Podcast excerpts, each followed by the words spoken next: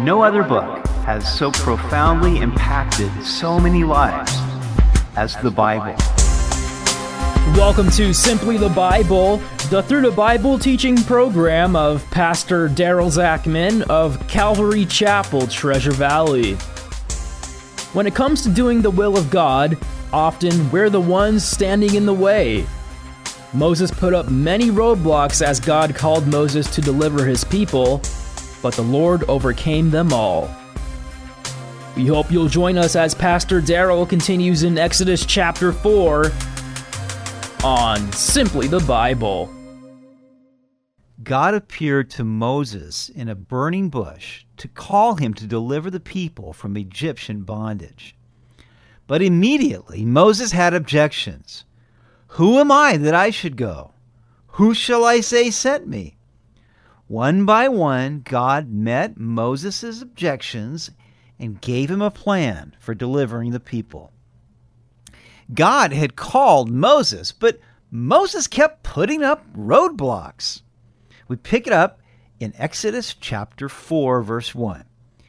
Then Moses answered and said, But suppose they will not believe me or listen to my voice. Suppose they say, The Lord has not appeared to you.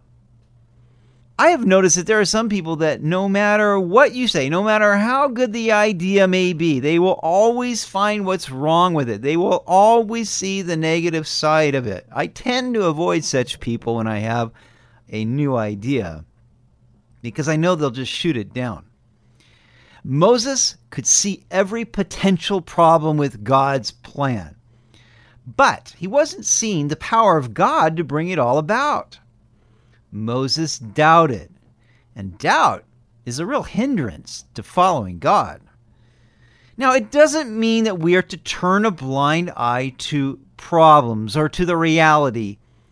We have to look like David did at Goliath.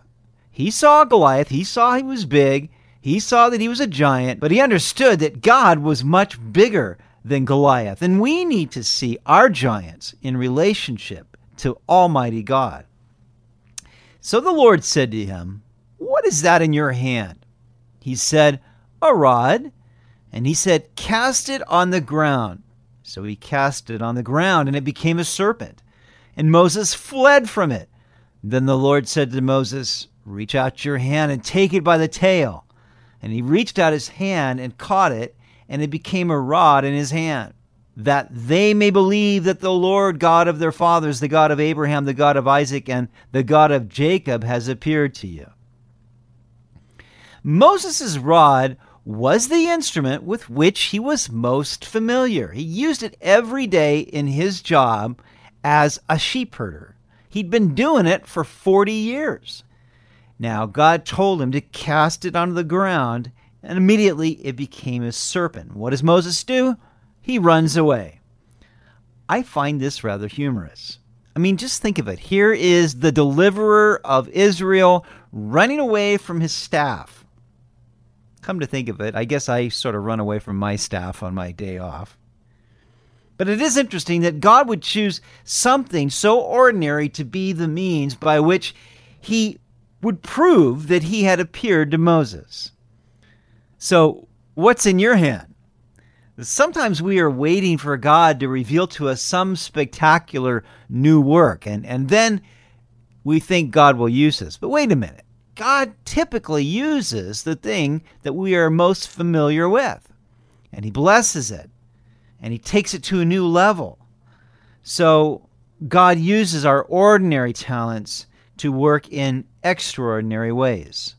I remember my pastor telling me of this woman. She lost her husband and she had never worked. She raised her children and she didn't know what she was going to do when her husband died. Didn't leave her much of a life insurance policy, so she had to do something. And the only thing that she really knew how to do was to make pies. But she made really, really good pies.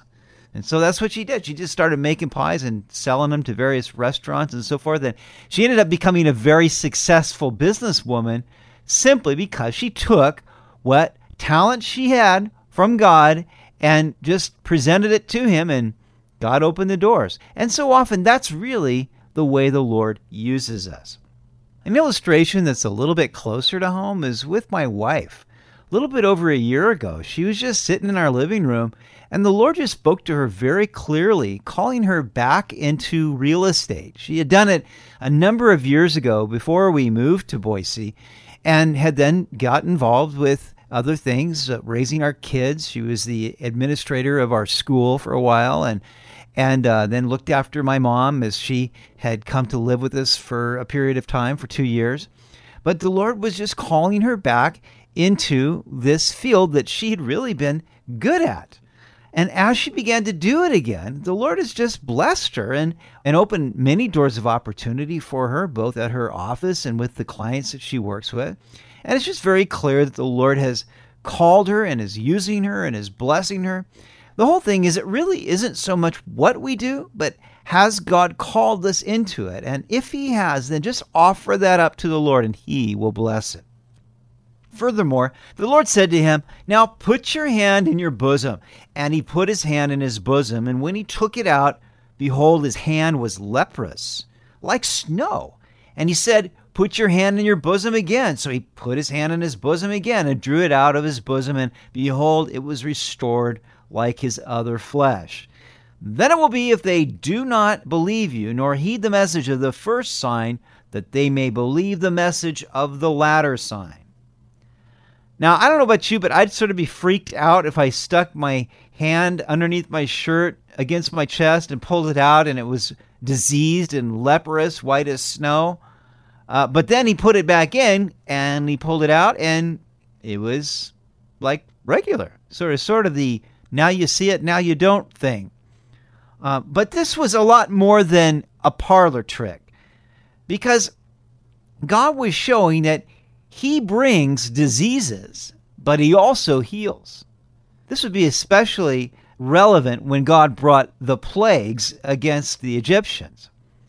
God's witness to the world is to take people who are diseased by their sins and restore them before the world.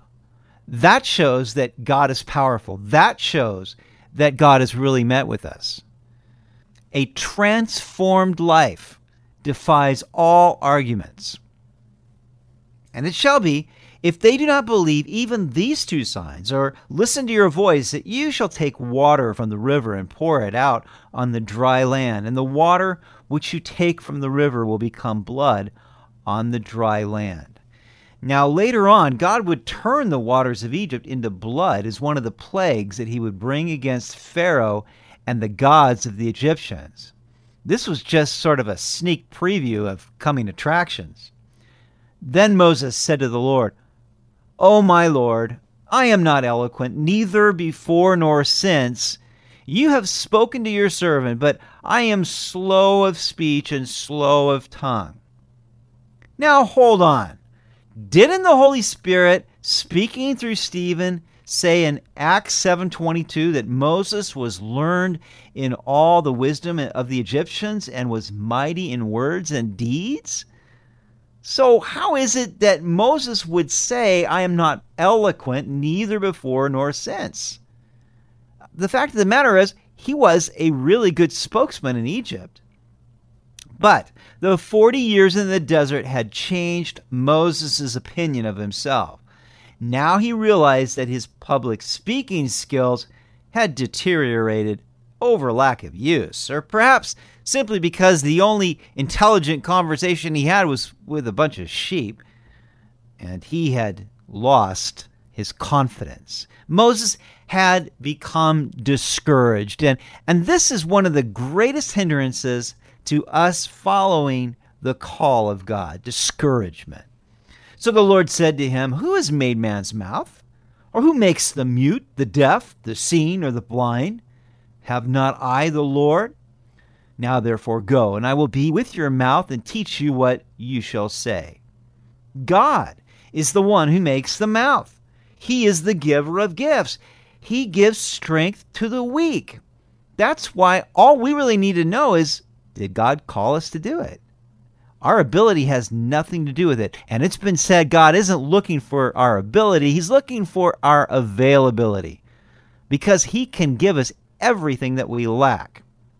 Incidentally, God claims responsibility here for making the mute, deaf, and blind.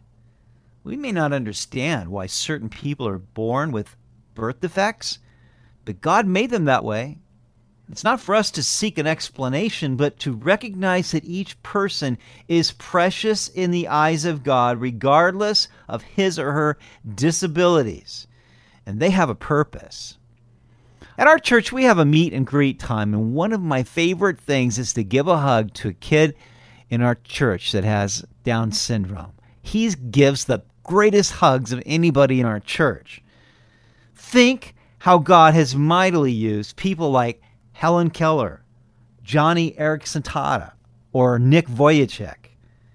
Verse 13. But he said, O my Lord, please send by the hand of whomever else you may send. Often, when people raise objection after objection, it's really masking the real issue that's deep within. The fact of the matter was, Moses didn't want to get involved. Forty years earlier, he saw himself as the leader of the Hebrews, but now he simply wanted to be left alone in his little corner of the desert of Sinai, far away from the plight of the Hebrews in Egypt. Disinterest, indifference, apathy, these are all roadblocks to responding to the call of God. But our God is compassionate, and He is looking for those servants who will share His compassion for a lost and needy world. So the anger of the Lord was kindled against Moses, and he said, Is not Aaron the Levite your brother? I know that he can speak well. And look, he is also coming out to meet you. When he sees you, he will be glad in his heart. Now you shall speak to him and put the words in his mouth, and I will be with your mouth and with his mouth, and I will teach you what you shall do. So he shall be your spokesman to the people and he himself shall be as a mouth for you, and you shall be to him as God. And you shall take this rod in your hand, with which you shall do the signs. Now the Lord had been amazingly patient with Moses till this point. But when Moses said, Send someone else, then the Lord's anger was aroused. God had prepared Moses for 80 years to be the instrument of his deliverance. He wasn't about to change his plan now. Yet, even in this, God condescended to Moses in appointing Aaron to be his spokesman. God will meet us where we're at. He'll take us with whatever faith that we have, but he will always seek to bring us to a greater faith. And the Lord would appoint Aaron to be Moses' spokesman but it wasn't his first choice. Later, it would be Aaron who would yield to the passions and the pressure of the people to make a golden calf. Listen, if God calls you, then don't try to pass it off onto somebody else. If the other person was God's first choice, then he would have called that person, not you. What roadblocks are hindering you from following the call of God? It really is just a matter of getting your eyes off yourself and onto the Lord and saying simply, Here I am, Lord, use me. You've been listening to Simply the Bible, the Through the Bible teaching program of Pastor Daryl Zachman of Calvary Chapel, Treasure Valley. For more information about our church, please visit our website at calvarytv.org. To listen to other episodes, go to 941thevoice.com or check out our iTunes podcast. Moses agreed to return to Egypt to deliver the children of Israel, but tomorrow we'll see that because he neglected one thing, he almost lost his life. We hope you'll join us as we continue in the book of Exodus on Simply the Bible.